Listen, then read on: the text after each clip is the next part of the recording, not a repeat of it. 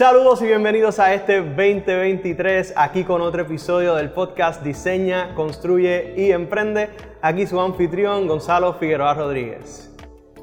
Luego de las fiestas navideñas y de tantas cosas que aún nos quedan por celebrar, siempre nos ponemos metas en el nuevo año, ya sea bajar de peso, ya sea algún nuevo trabajo, pero hay una de esas metas que a veces se habla, otras veces no, que se impacta mucho en la época navideña y es el tema de la recuperación de crédito. En ocasiones nosotros nos emocionamos en esta época y decimos, bueno, la tarjeta hay, queda espacio y voy a usarla. Y empiezo a seguir comprando y haciendo todo esto para parte de las festividades. Y se nos olvida que hay una repercusión alrededor de esto y es importante conocer lo que son y reconocer cómo trabajar sobre ellas. Así que para este tema tenemos con nosotros a Carlos del Valle, presidente y CEO de Loyalty Financial Group y Loyalty Credit, compañías especializadas en mejorar la vida financiera. Bienvenido. Asimismo, gracias Gonzalo por la invitación. Aquí estamos. Bueno, vamos a comenzar que nos hable un poco de qué hacen en las empresas. Bueno, Loyalty Financial Group, ¿verdad? como hablaste, y Loyalty Credit son diferentes entidades que trabajamos con servicios financieros. Como sabemos, la economía ha estado súper afectada los últimos años. Así que, ¿qué nosotros podemos hacer para provocar que las personas que están buscando una segunda oportunidad a nivel financiero tengan esos productos que puedan apoyarlo ¿no? a, tomar ese paso de comprar una propiedad, comprar un auto, simplemente tener paz? Porque como dijiste, el crédito es todo. Así que tenemos que buscar la forma de cómo nosotros el día a día lo tenemos con esa mente bien clara de qué vamos a hacer con nuestro capital y ciertamente con el crédito. Claro.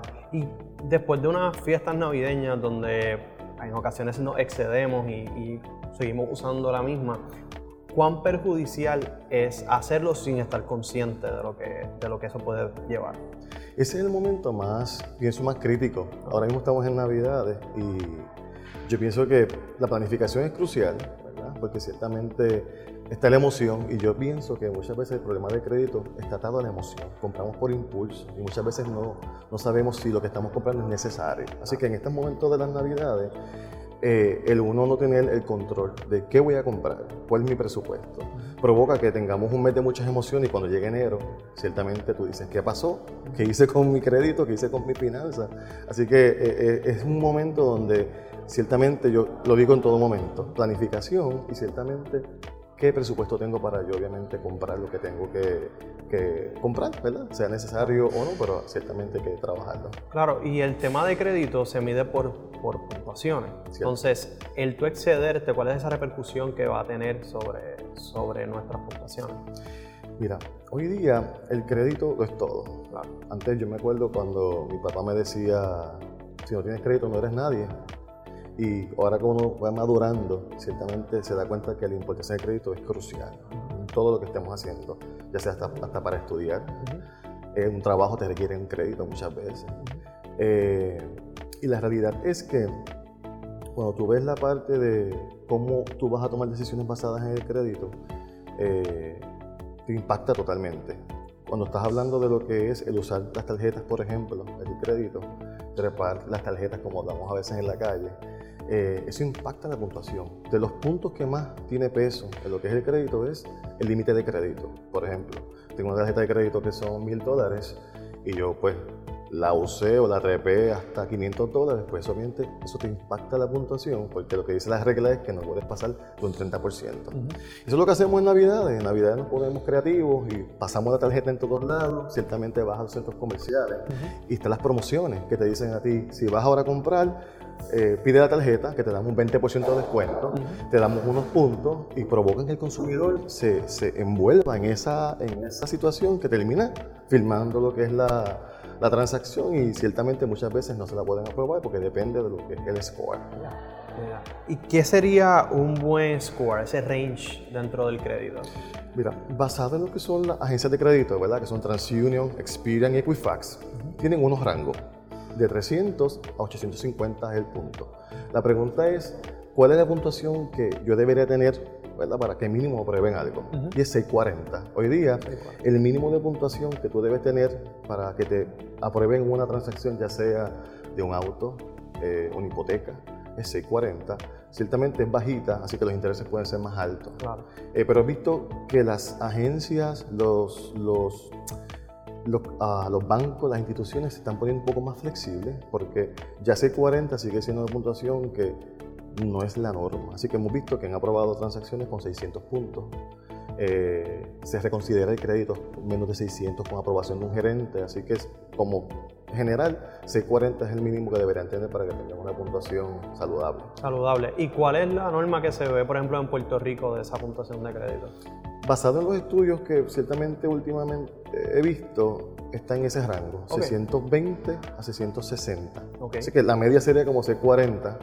Eh, y eso se, se, trabaja obviamente con, con, lo que sale de la información de la, de, la, de la, banca, donde tú puedes ver los mismos bancos, las aprobaciones. Obviamente mensualmente, yo que tengo financiera, tenemos que enviar unos reportes al, a OSIF, que es quien nos regula, donde tenemos que informarle cuántos préstamos dimos, los intereses que dimos, ciertamente decir lo que son las métricas para que ellos sepan cómo está la población a nivel de lo que es crédito.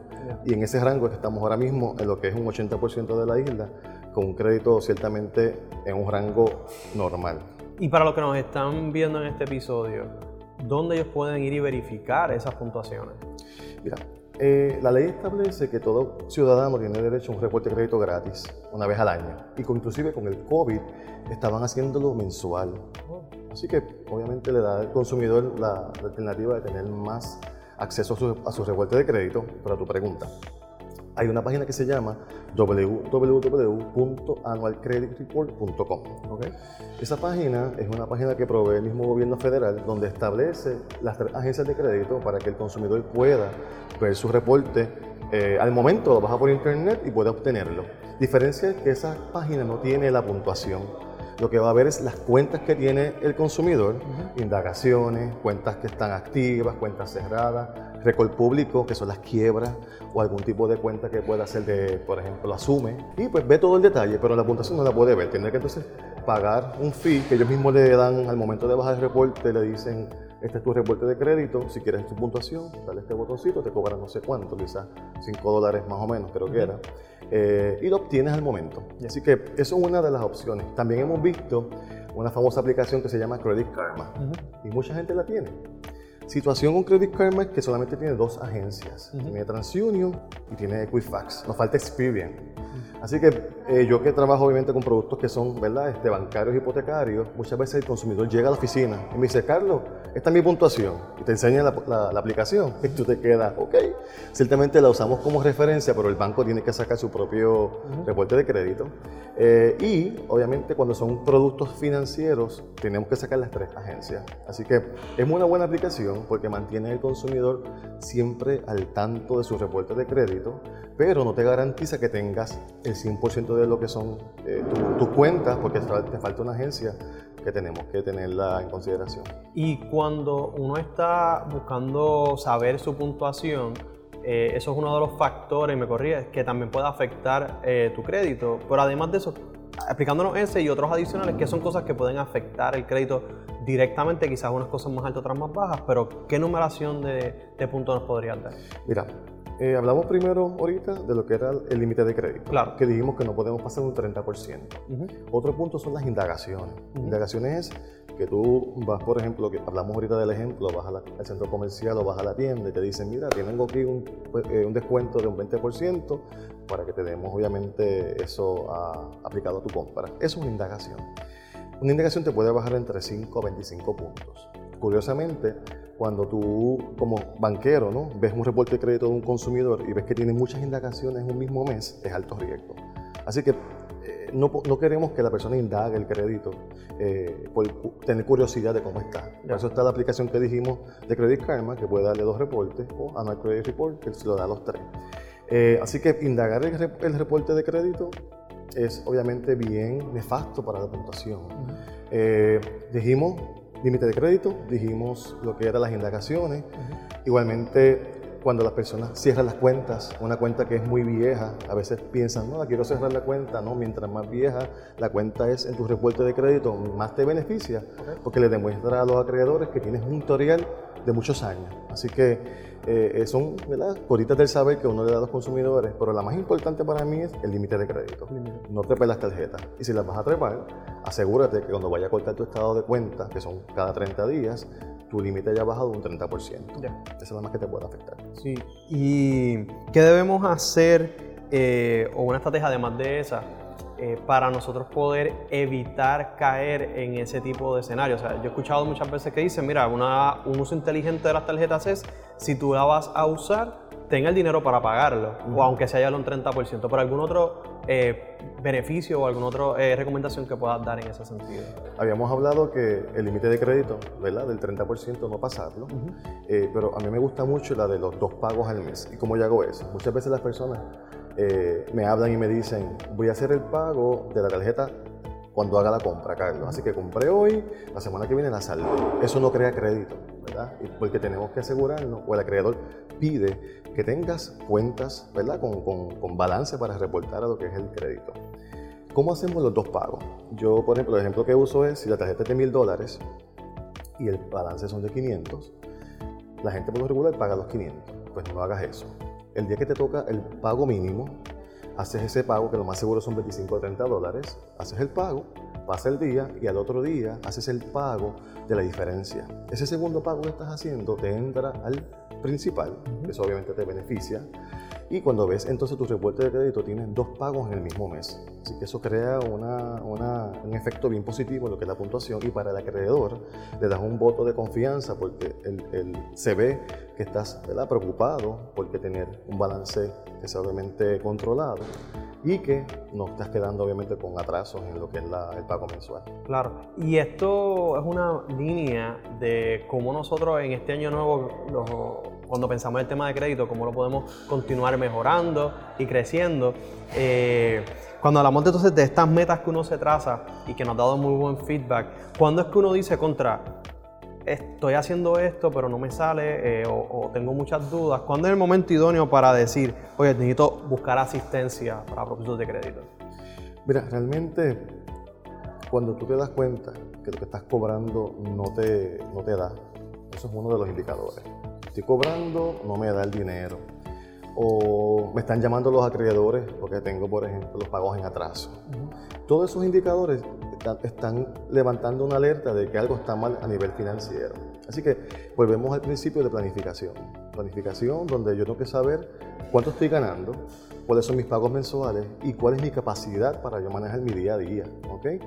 Eh, a mí me encanta el mes de diciembre porque te permite a ti planificarte. Yo creo en la planificación, yo creo que tú puedes tener muchas cosas para corto largo plazo. Eh, siempre y cuando tengas una estructura de cuánto tengo de capacidad de pago, cuánto yo puedo obviamente utilizar de eso para lograr mis metas.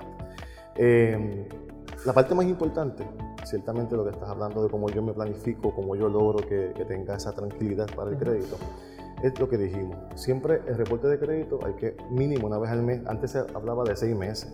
Hoy día no es así porque lo que es el fraude, robo de identidad. A mí me llegó hace dos semanas una alerta de que estaba en Dubái. La ganas mía de estar en Dubái, pero no estaba. Entonces yo digo, ¿qué está pasando? ¿Cómo esto? O sea, literalmente me treparon la tarjeta, me llaman del banco para decirme que, ¿verdad? que ciertamente es un reflex de lo que es las alertas de fraude. Pero la gente está bien creativa, así que el reporte de crédito mensualmente hay que verificarlo. Credit Karma eh, te da esa opción de que si hay una indagación o hay una alerta, te llega un mensaje de texto y tú dices, espérate, yo no, yo no hice esto. Y te permite ser más proactivo. Eh, basado en lo que es el reporte de crédito que queremos que veas mensualmente, es como vamos a tomar decisiones en lo que es obviamente el, año o los planes que queramos hacer. Eh, igualmente las cuentas que tengamos. Yo pienso que, bueno, no pienso. Fico Score establece que mínimo dos veces al año tú debes tener una cuenta nueva. Así que también esa mentalidad de que no quiero crédito nuevo, pues no funciona, porque lo que busca el acreedor es que tenga más deudas. ¿Y cómo, se va, cómo tú lo validas? Obviamente manejándolas correctamente. No es tener una cuenta, es tener muchas cuentas manejándolas bien. Eh, entonces con eso pues, pues tendrías una, un panorama más claro para poder tener ese crédito a corto plazo, como tú lo deseas, ciertamente, como dijimos, planificación. ¿Qué quiero lograr este año? Comprar una propiedad, me tengo que preparar. Preguntaste ahorita la puntuación. Entonces, si yo quiero una propiedad, ¿cuánto el banco está dando eh, el interés basado en mi score que tengo ahora mismo? Ah, pues tengo un score que es muy, muy alto, un interés alto, pues tengo que trabajar con mi crédito. Nosotros trabajamos con eso en la compañía. Hacemos análisis donde al cliente le podemos bajar los reportes de crédito. A diferencia de lo que puede pasar con Annual Credit Report que hablamos ahorita, nosotros damos los tres reportes con las tres puntuaciones, así que somos bien asertivos en saber cómo está cada, cada agencia de crédito y buscarle al cliente soluciones. Como te dije, ha aumentado grandemente lo que es el robo de identidad. Gente que me dice, Carlos, esta cuenta no es mía, nunca me di cuenta porque no vi el reporte de crédito y por, por curiosidad pasa en el momento que tú más lo necesitas. En este momento estás en el banco haciendo una transacción para una propiedad y te sale una cuenta que no es tuya. Entonces, ¿qué pasa? Eso está mal, porque entonces paraliza tu proceso, que estás haciendo ahora mismo algo con una emoción, comprar tu propiedad y el banco te va a decir, no te la puedo aprobar hasta que corrijas eso. Entonces, la corrección de una cuenta puede tomarse 45 días mínimo. Así que es eso, cómo nosotros nos aseguramos de ver el reporte de crédito, de que veamos las tres agencias y basado en eso buscar la, la planificación que queramos hacer con relación a lo que es planes a corto plazo. Perfecto. ¿Y cómo la audiencia te puede contactar para apoyo en este tema? Mira, nos pueden conseguir, eh, estamos en las páginas de internet, en loyaltycredit.com, loyalty-credit.com, el teléfono 787-488-5000, estamos en Twitter, estamos en todas las páginas.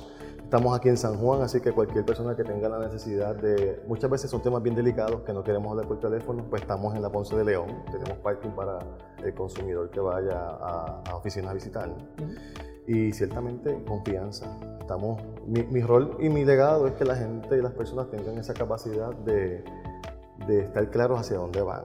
Creo en, en la planificación, creo en ser más eh, planificado antes de ver el problema ¿verdad? y buscar soluciones y no caer en el problema sin saber qué vamos a hacer. Así que en confianza nos pueden contactar y aquí estamos. Perfecto, muchísimas gracias. Gracias a ti. Por, agradecido con todo el conocimiento que nos has traído hoy y te auguramos un excelente 2023. Gracias, amén. Pues para ustedes.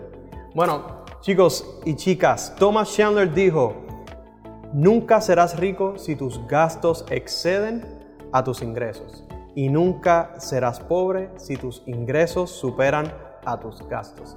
Lograr la estabilidad financiera es un proceso largo, pero se trata de planificarnos como nos trajo nuestros recursos.